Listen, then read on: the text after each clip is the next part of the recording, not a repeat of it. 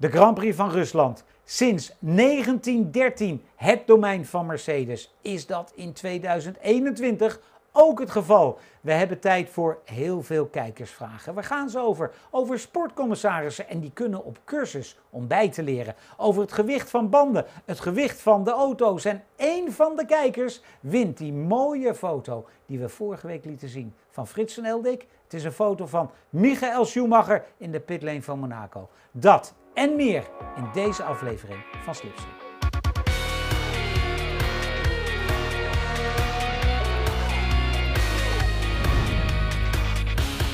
Zo, Kees, een weekend zonder Formule 1. Wat heb jij allemaal gedaan? Uh, veel autosport gekeken. Ik ben in Ja. Assen geweest, Ja, naar, bij de DTM. Eh, hoe was het daar? eh, ja, vrij, ik was er vrijdags. Moet ik zeggen, geweldige accommodatie, maar natuurlijk niet de sfeer van Zandvoort, want er was Nee. nauwelijks publiek. Maar dat was zaterdag en zondag beter. Eh, ja, en eh racen zoals het eigenlijk ooit bedoeld was. Eh ouderwets, gezellig. Je kon met iedereen praten, veel minder strikte regels. Dus dat was prima. En verder heb ik met veel, veel plezier naar Goodwood Revival gekeken. Ja, Op de televisie dan weliswaar. Maar eh, om misstand te komen, ik was niet naar Engeland gereisd. Maar eh, waanzinnig hoe ze daar racen. En eh, ja, ja ik, heb, ik heb daar een mini-race zitten kijken, Kees.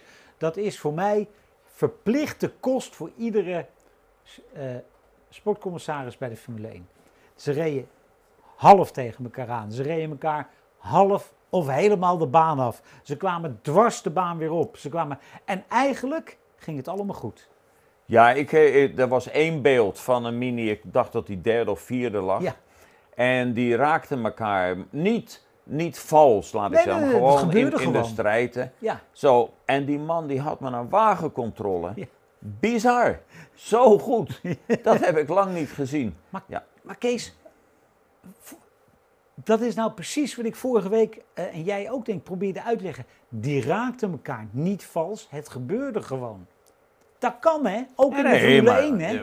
maar, maar, maar, dat kan. Er was, eh, een ander voorbeeld was eh, David Hart. Die lag op kop daar. En een Jaguar met, met een Maserati en een Jaguar D-Type. Ja, die verremden zich en die raakten ook elkaar. Goed, ze hebben, ze hebben allemaal gedraaid. Eén van, een van de, ik geloof de Jaguar moest uitvallen. Maar David heeft ook nog gewonnen. En eh, dan gaat dat spel gewoon weer verder. Ja. Maar dat is, is in, de heet, in het heetst van de strijd. En dat hoort erbij. Ja, en misschien een goed advies voor jou. Misschien zouden ze eens kunnen kijken hoe eh, het eigenlijk de sport bedoeld was. Ja, want eh eh, eh, Juri Prins die heeft een, een, een, een vraag die zegt, ja maar in de sportingcode staat beschreven wat wel en niet mag. En de sportcommissarissen, ja, die doen eigenlijk alleen wat daar staat. En dat kan. En ik vind eigenlijk ook dat dat al verkeerd is. Maar goed, dat is een hele andere discussie. Maar je kan daar ook iets, ja, iets, iets makkelijker mee omgaan, Kees. Ja, in, in principe heeft Jury natuurlijk gelijk. Die sportcommissaris moeten zich aan de regels houden. Ja, Maar je kan natuurlijk, het gaat om het oordeel. Hè? Nee, maar we gaan even terug naar het geval Monza. Zo, Ja. daar, daar is natuurlijk eh, heel duidelijk, die straf wordt gebaseerd op wat er in de regels staat. Ja. Maar hier krijgt Verstappen de schuld.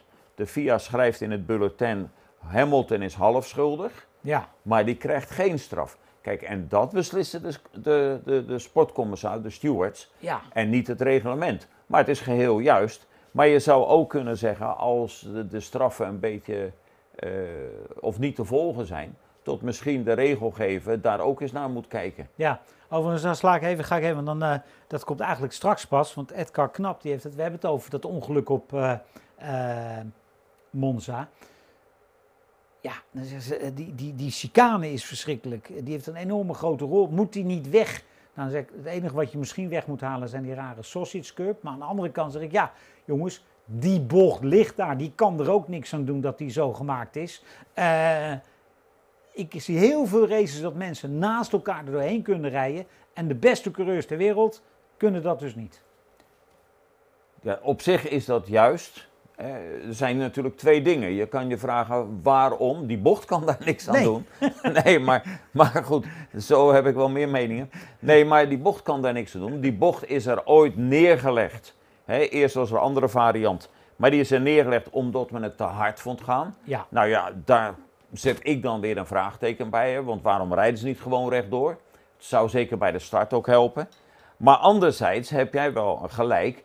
Het circuit is er nou eenmaal zo. Eh, als je in Monaco moet rijden, of op Zandvoort, om maar een moet je ook aanpassen aan hoe het circuit is. Ja. Ja. hier is dat ook zo. Dus uiteindelijk, als er wat gebeurt, en dan heb ik niet met Verstappen en Nee, nee, alles, nee. maar gewoon in, In het, het algemeen, algemeen. als wat gebeurt, zijn de rijders natuurlijk schuldig. Want niemand zegt dat je daar voluit moet gaan. Niemand zegt dat je recht, je moet dat zelf beoordelen. Maar diezelfde mening heb ik ook over het idiote dat als het een beetje regent dat we niet rijden. Ja. Nee, je kan natuurlijk ook dan wat langzamer rijden. Ja. Ja, maar eh, persoonlijk zou ik liever zien dat die bocht er niet was. Maar dat is dan, hij ligt er nu eenmaal en dan moet je je daaraan aanpassen. Ja, om, om dan gewoon op dezelfde manier af te sluiten. De regen kan er ook niks aan doen dat het op het circuit terechtkomt. Nee, Toch? Nee, Nee. nee. nee. Ehm, Nee. We gaan naar Rusland. Sochi. Ehm, 1913 en 1914 waren er twee, eh, wat ze toen noemden Grand Prix in Sint-Petersburg. Ik moet mijn bril erbij opzetten. Georgi Suverin en Willy Scholl wonnen die wedstrijd in een Benz.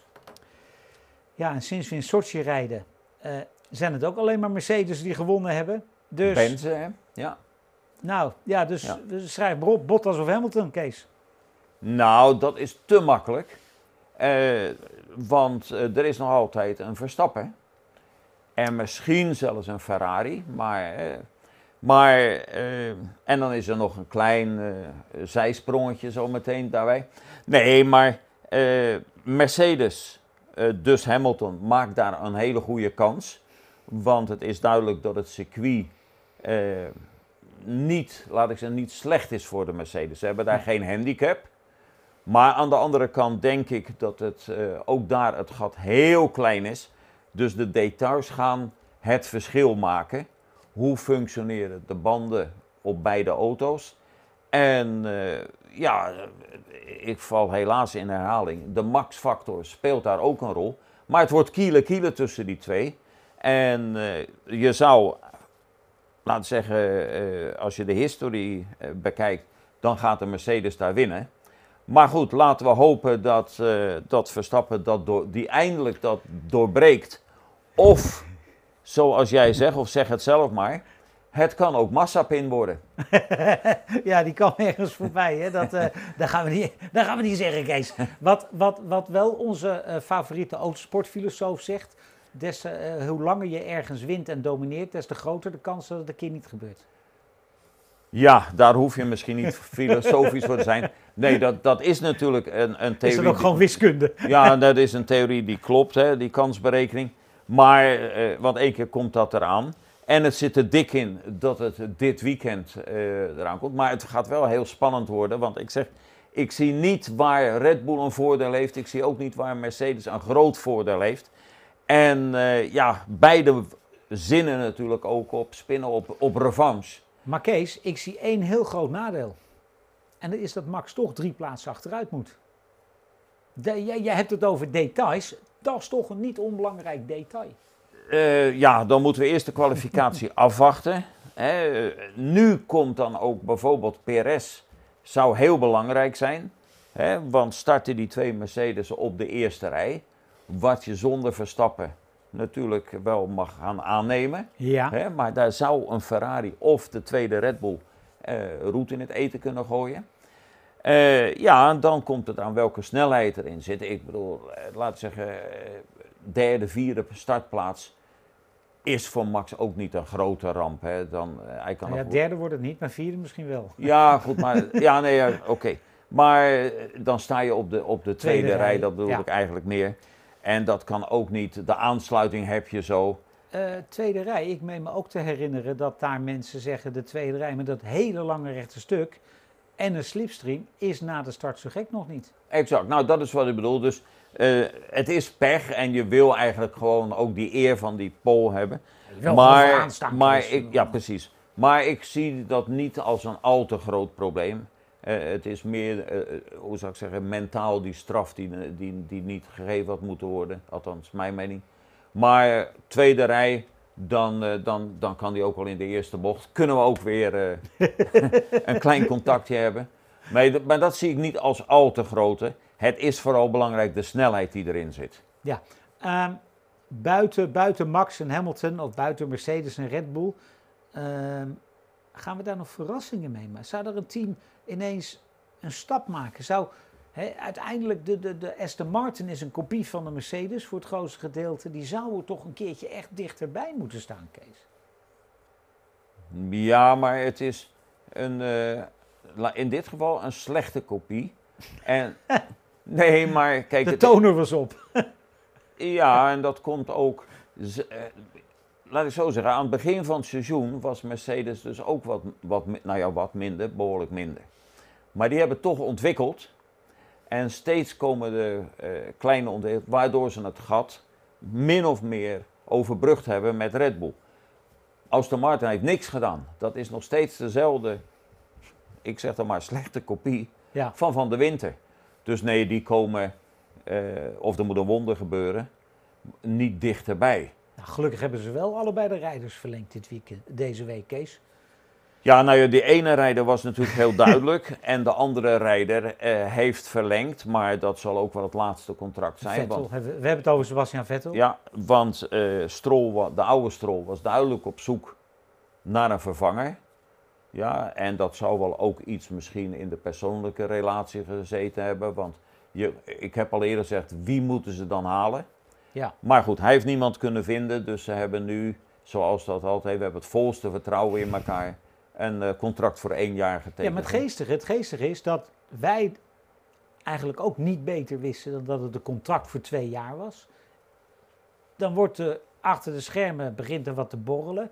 Dan wordt het afgelopen week allemaal aangekondigd. Dan blijkt het dus een contract voor een jaar met een optie voor nog een jaar. Een optie aan twee kanten. En dan moet je natuurlijk daar praten. En dan kun je het officieel aankondigen. Hè? Maar dat het een tijdje geduurd heeft en dat ze er enorm over gesproken hebben.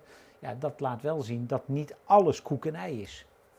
Nog Nee, steeds maar dat- niet. maar dat was het ook niet. Maar als Stroll, de oude Stroll, een Zijn andere zin had gekregen. gezin had gegeven, maar dat een andere wilde, die, die misschien op het oog had, dan had het ook nu een ander verhaal geweest. Maar goed, het is prima voor Sebastian, want hij heeft heel goed werk gedaan. En hij eh, ja, laat zien dat hij nog steeds een toprijder is. Maar ja, je bent ook afhankelijk van die auto. En die auto gaat niet voor verrassingen zorgen. Nee, hè? Nee. Eh, moeten ze dan volgend jaar maar weer de Mercedes kopiëren? Of wat gaan die doen volgend jaar? Ze hebben wel, ze hebben wel van de week de eerste, de, eerste, de eerste spa in de grond gezet voor de nieuwe fabriek, hè? Nee, dat wordt natuurlijk het interessante voor volgend jaar. Volgend jaar moet iedereen eigenlijk vanaf nul beginnen. De vraag is natuurlijk, hoe zit dat? Hè? De verhouding eh, Red Bull, eh, Toro, eh, Alfa sorry. Alfa Tauri. Ferrari, Haas. Hè? Dus niet iedereen bouwt wat nieuws. Maar volgens betrouwbare bronnen, zeg ik maar, is Aston Martin voor zichzelf bezig. Ja, en dat is misschien helemaal niet slecht, hè? Want destijds maakten ze ook gewoon goede auto's, hè? En wie bedoel je? eh, eh, De- bij Jordan? Jordan, Jordan. Nee, en, dat later, was de en, later, en later ook voor Nee, nee, nee, nee, nee, prima. Die, eh, dat is altijd een, zeker in de marge, een goed team geweest. Ja, en dan volgend jaar nieuwe reglementen. Even Sochi afmaken. Ja, Williams. Williams is eigenlijk wel apart. Want ik zie ze toch weer gewoon in de kwalificatieroute. En ze hebben nu het punten gehaald. Het lijkt wel dat ze een stap gemaakt hebben, Kees. Het is toch wel, eigenlijk, ze staan nu toch wel meer voor Alfa Romeo dan een jaar terug. Haas doet sowieso niet mee. Dus ze zijn wel met twee rijders ook eh, wat verder naar voren op dit moment. Ja, goed, Lafitti is natuurlijk ja, verrassend. Hè, dat Oh, oh, Latifi. Latifi, ja, ja, Latifi. Latifi is Ja, wel heel leuk Ja, ja. Eh, is verrassend. Maar, eh, en het team heeft zich duidelijk onder nieuw management eh, ontwikkeld. Dat wil zeggen, de auto heeft zich ontwikkeld, maar Ja. dat is natuurlijk de ingeving van het management. En is niet meer eh, in het, op het niveau, of gelukkig beter dan het niveau van de Haas. Ja. Ehm, volgend jaar nieuwe reglementen. Motoren. Ja. wordt het nou 25 of 26? Ja, daar word je natuurlijk onderhand moedeloos van. Dat er nooit iets duidelijk is. Hè. Er staat dadelijk 25, maar de, de, de tendens is al helemaal dat het nu weer 26 gaat worden. Om weer mensen een andere kans te geven en alles. Ja, eh, we moeten het maar afwachten. Ja, en dan gaat de MGU, MGUH, die zouden dan afgaan. Eh, je hebt twee, twee generatoren, zeg maar. Eén kinetisch en één via warmte. Om het, om het simpel te houden. En die van de warmte zouden ze dan af gaan halen. Eh, en dan, dan, dan zal de reden zijn omdat de personenauto's, waar jij en ik en wij allemaal mee rijden, eigenlijk dat, dat niet gebruiken. Dus is al dat research and development geld weggegooid. Ja, en het schijnt dan ook duur te zijn om dat te ontwikkelen. Ja. Maar ik begrijp dat niet helemaal, want... eh, Dat wisten ze vijf jaar geleden, tien jaar geleden. Ja, ook, hè? precies. En toen moest die auto een, eh, relevant zijn voor de automobielindustrie. En nu zijn ze erachter gekomen dat dat niet zo is. Maar deze saga, daar word je onderhand moe van. Dus laten we maar eventjes afwachten tot er een officieel bulletin komt. En dan weet je ook niet of het waar is. Nee. René Hest. Na vijf pogingen, nee, hij had een tijd terug ook de vraag. Kees, Het gaat over het verschil, of het, eh, het gewicht van de banden. En dan, het, ja, dan heeft René het over de banden van de jaren 80. Dat waren natuurlijk wel hele andere banden dan de huidige banden. Eh, maar hoe zit dat met het gewicht van Formule 1 banden? Ja, nou, eh, ik- eh, wat ik zeker aan hem kan melden is dat de Bridgestone Formule 1 banden, die wogen voor, om precies te zijn, 8,4 kilo. Ja, En achter 11,3. oké. Zo, dat is, dat is het enige wat ik er Dat zeker, we over- zeker weten. zo over kan zeggen. En de rest is mijn inschatting Ja, uit, eh, want niet iedereen is, die strooit met die gegevens. Is mijn inschatting dat de Pirelli ongeveer voor 10 kilo en achter 12 kilo weegt. Ja, en eh, reken mij niet af op een paar gram, maar in die buurt zal het zijn. Dat is nu. En die worden dus volgend jaar eh, allemaal nou, net geen kilo zwaarder. Hè? ja. Om, dus dat is Maar duidelijk. de band, de, de, de band wordt een kilo zwaarder. Ja. En dat is omdat hij dan ook weer, eh, ja, eigenlijk, ze hebben minder vlees om hem sterk te Ja, maken. hè. Dat precies. is Dus, dus de- de, de, de koorden, alles Ja. wordt meer. Ja, dat is zo. En dan was zijn vraag over, eh, da- dan gaan we even terug, hè, over Ja. de jaren 80 en de jaren 70 neem ik er dan ook bij. We vergelijken eigenlijk dan appels en peren, want de maten waren anders. Hè. Ja. Als je naar foto's van de 70 jaar, dan zie je enorme achterbanden, zowel in diameter als in breedte. Dus dat zijn dingen, maar vooral, een groot verschil was dat in die tijd de diagonaalbanden waren. En, eh, want pas met Michelin in, meen ik, 77 zijn de eerste radiaals gekomen. Nou, met een diagonaalband heb je sowieso minder materiaal. Je hebt al de gordel niet die eromheen Ja. zit. En ik moet ook zeggen, in die tijd waren de Goodyears waren een hele goede eh, constructie ook. Flinterdun waren die banden. En die wogen maar plus minus 6, 7 kilo. Dus er is in die tijd, maar dat wil niet zeggen dat zeg maar, het langzamerhand eh, eh, is het allemaal zwaarder geworden. Maar dat komt ook dat we een ander concept hebben. En natuurlijk ook, hè, we praten toen over auto's van 400, 500 kilo. En inmiddels van ruim 800 kilo. Dus het draagvermogen, alles moet ook sterker zijn. ja, Maar dat is wat ik hem kan vertellen over de gewichten. Maar reken niet eh, Pirelli daar gelijk op af van die zijn veel te zwaar. Nee, dat is ook allemaal zo gegroeid. ja. Over gegroeid gesproken, je zegt er net al, de auto is veel zwaarder geworden. Nou, nou zeggen de teams, ja, eigenlijk moet de auto van volgend jaar ook weer zwaarder worden. Kees, ik word er zo moe van. Ik word er echt zo moe. Maak hem 600 kilo. En dan zeggen de teams dat kan niet, want als we hem zo maken en dan hebben we geen, hè, waarschijnlijk hebben ze dan geen gewicht meer om, om een beetje de balans te veranderen. Nou, so be it. Ik bedoel, we gaan lekker inventief aan de slag. Ja, ik, ik, ik kan daar niet tegen eh, eigenlijk hoor. Nee, maar daar, eh, ik ben het met deel die mening. Want als de FIA gewoon zegt het gewicht is dit, dan komt iedereen aan dat gewicht. Ja, toch? Tuurlijk, maar het is veel makkelijker. Je ziet dat een paar jaar terug was er ook een voorstel, dus om grotere wielen te gebruiken. Dat we zeggen vellig, hè? dus Ja. zoals we nu gaan naar 18 inch. En toen werd dat ook door de teams gezegd, ja, maar dat is veel te kostbaar, want dan moeten we nieuwe wielophanging doen en alles. Maar luister eens, dit zijn allemaal knappe mensen dat maak je dan. En, en waar hebben we het over te duren met dit, dit soort budgets? Nee, dus ik ben ervan overtuigd als je gewoon zegt het wordt zoveel. Maar de makkelijke weg is natuurlijk, doe er maar weer 10 kilo bij. Ja, maar want jij zegt het ook, die grote wielen die moesten er toen op. En een van de argumenten was ook, ja, maar we hebben zoveel data van de 13-inch wielen. En dan denk ik, ja, so what? Ja, maar dit is toch Formule 1, Ja. waar, je- waar je die, eh, die data moet verzamelen. En je hebt zoveel informatie, dus dat is toch een fluitje van een cent. Ja, dus wij zeggen niet doen. Nee, maar ze zijn sowieso veel Eh, te zwaar als je doen. die auto's ziet bewegen. Hoe log die zijn. Ja, heel goed. Eh, Kees, eh, we worden ouder.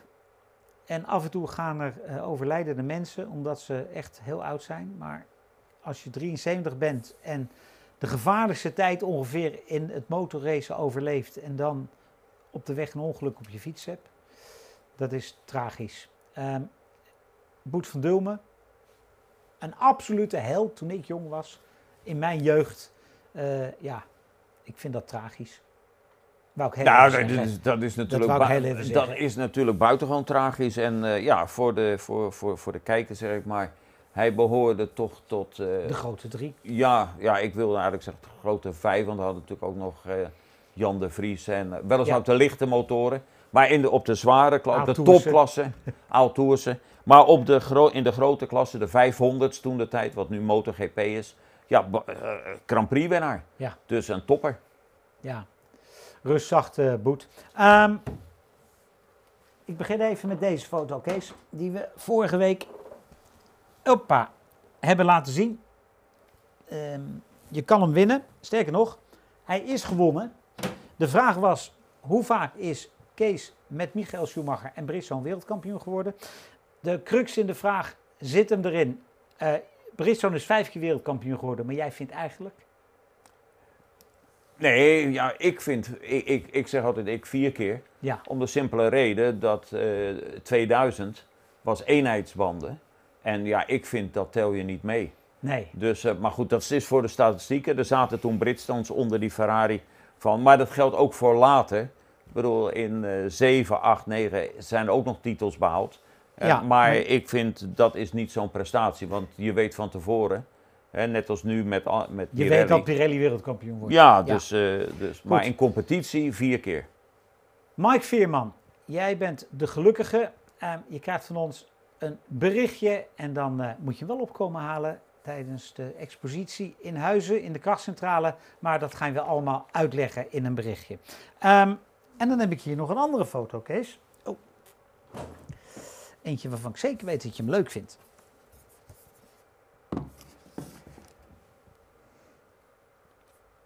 Ja, mag ik ook ja, jij dichterbij mag, kijken? Ja, jij mag heel dichtbij kijken. Ja, dit is wel. Maar. Eh vul mee. Dit is eh, eh, Tour de France. Ja, Matra 650. Ja. MS 650. Eh, en de bijrijder in die auto, die er ook in zit. die er ook in zit, is Jean Todt. Ja, Zo, en natuurlijk, eh, de kenner weet dat, maar Todt was natuurlijk een, eh, een redelijk goede rally-navigator. ja, En eh, daarna sportmanager bij Peugeot en alles. Maar deze foto hij heeft nog een ander, een ander verhaal ook. ja. Ten eerste, bij mijn introductie bij Ferrari eh, vertelde ik dat ik niet zo'n groot Ferrari-fan ben, maar een Matra-fan. Waardoor natuurlijk Montezemolo en nog een paar lieden eh, een beetje vreemd opkeken. Maar Jean Todt gelijk opbloeide. dat is één ding. En deze foto... Wacht verzorgd- even, wacht even, Kees. Dus jij wordt geïntroduceerd bij Ferrari. Daar zit je met Montezemolo, de, de grote baas, met Jean Todt, met allemaal belangrijke mensen. En dan heb je het lef om te Japanse zeggen... baas. Dan heb jij het lef om te zeggen... Ja, ik ben eigenlijk niet zo van Ferrari, ik ben meer van Matra. Ja, dat kwam eigenlijk omdat de introductie die mijn Japanse baas deed mij iets te overmoedig was. En zei moment, eh, zo, ik, ik ben een zeer groot fan van de legende Ferrari. Maar verder loop ik niet helemaal zo warm voor, eh, Nee. meer voor Matra.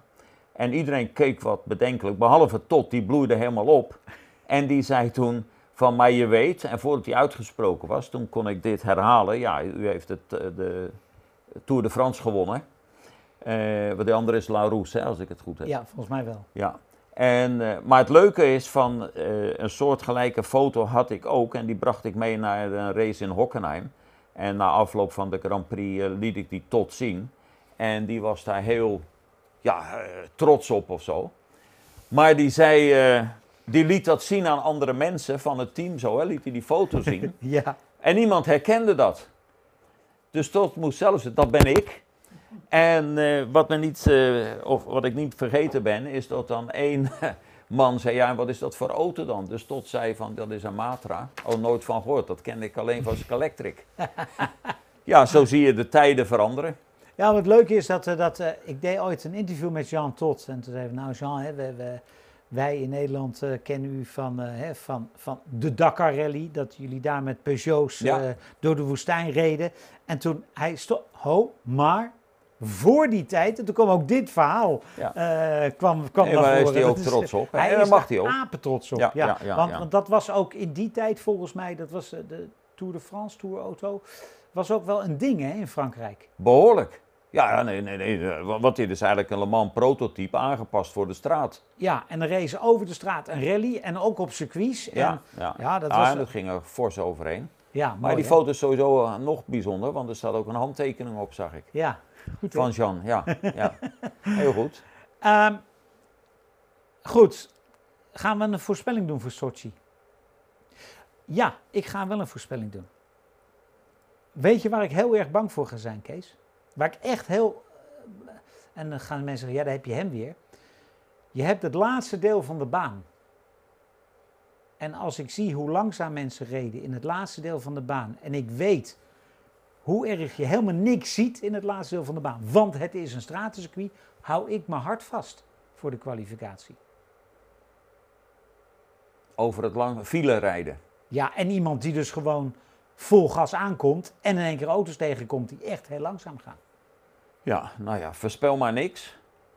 Betreffende dit, eh, Nee, laten we maar, afwachten. Maar, maar- laten we hopen dat het goed gaat. Ja, dat, dat, dat, dat ze gewoon allemaal tot hun zinnen komen en het laatste deel doorrijden. Hè? Want daar, uiteindelijk is het te belachelijk voor woorden. Want als het dan fout gaat, dan gaat het daar goed fout. Hè? Dan gaat het eh, absoluut. Maar goed, ik hou niet van eh, die voorspelling. Dus nee, de- nou, nou, doe dan maar een top 3 voorspelling. Ja, dat is heel moeilijk. Maar ik moet zeggen, ik denk dat Hamilton wint. Ja? Ja, dat denk ik. En die andere wil je ook horen. Ja. Ja, dan, dan eh, een beetje hoop is dan Verstappen 2 en Bottas derde. Oké. Ik denk dat eh Valtteri Bottas gaat winnen voor Sergio Perez. Nou, mooi. de- ja, dat, en derde? Lando Norris. Oké. Nou, we zullen zien wie er gelijk heeft. Ja, toch? Ja, en het is... eh, Ehm, iets gemist? ja, een kleinigheid. Oeh. Ja, ja, ja, een kleinigheid. Wat me van de week opviel. We hebben het regelmatig over de kalender. Nu zouden de wereldkampioenschappen karting, die zouden rond 5 december in Brazilië zijn. En afgelopen week heeft de FIA een persbericht uitgegeven dat de wereldkampioenschappen daar niet doorgaan vanwege corona. En worden nu gehouden in Spanje, waarschijnlijk in Spanje. Oké, dat bevreemdt mij dan een beetje, want er is ook een Grand Prix in Brazilië. En die is eerder, dus je zou dan zeggen de epidemie eh, moet in december meer, er meer kans op vertrokken te zijn dan eh, wanneer het eerder is. En die gaat wel door, tenminste tot nu toe dan door. Dus mijn vraag aan jou is of heb ik wat gemist? Is er in Formule 1 geen corona of Sao Paulo niet? Nou, in Formule 1 is sowieso weinig corona. Eh, behalve Kimi in dit geval. Maar nee, ehm, ja, het is misschien een beetje een drogreden. Aan de andere kant, als ik eh, zie hoe eh, de Formule 1 en, en omgaat met het testen en, en alles, dan, dan denk ik dat dat met karten niet mogelijk is. En dan zou je kunnen zeggen van, we gaan dan maar, eh, we gaan dan maar toch eh, wel Formule 1 doen. Aan de andere kant denk ik dat er gewoon, dat corona nu als, eh, als eh, schuldige wordt aangewezen. Dat eh, de echte reden iets anders is, Kees. Want volgens mij zijn er ook weinig, weinig inschrijvers. Eh, ja, die zijn, die, zijn, die zijn er ook. Maar ik wil alleen aangeven Ja. het vreemde, want je kan dan binnen Formule 1 die bubbel hebben, waar dan, nou Ja, ja, maar- Kimi maar en dit- Slachter. Maar als daar alles in Sao Paulo op de tribune vol zit, dan is het wel heel raar dat een stukje verderop Het kartje niet doorgaat. niet Ja. door kan gaan Nee, vanwege corona. Ja, dus ik denk dat corona een, mooi, een mooie reden was om het in Spanje te houden, Kees. Waarschijnlijk wel, ja. Ja, goed Zullen we het daar excuus. maar op te houden? Ja, we hadden ook ooit zoiets met de Millennium eh, Ja, ook zoiets. computer, ja. Eh, volgende week kijken wij terug op de Grand Prix van Rusland, gehouden op het stratencircuit van Sochi. Laten we hopen dat het mooi wordt en daar hebben we heel veel om over te praten. Ehm, tot dan, Geniet van alle mooie autosport en tot volgende week.